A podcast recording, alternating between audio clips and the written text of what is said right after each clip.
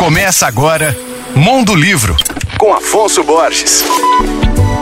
Alô, ouvintes leitores da Alvorada FM. Há tempos eu admiro a artista plástica e desenhista Ana Miranda, formada em artes pela UNB. Sim, eu tô falando da cearense Ana Miranda, romancista, contista, cronista e poeta. Ah, não acabou. Além disso, ela é autora de diversos livros infantis e atriz. Também não acabou. Ela também foi gestora cultural, dirigiu a Funarte. Escreveu, entre muitos, Boca do Inferno, Dias e Dias, O Retrato do Rei, Sem Pecado, A Última Quimera, Améric e Semiramis. Agora, Ana Miranda lança Bionírica, uma biografia sonhada que traz parte da história do seu acervo de desenhos em um livro delicioso de ler e ver.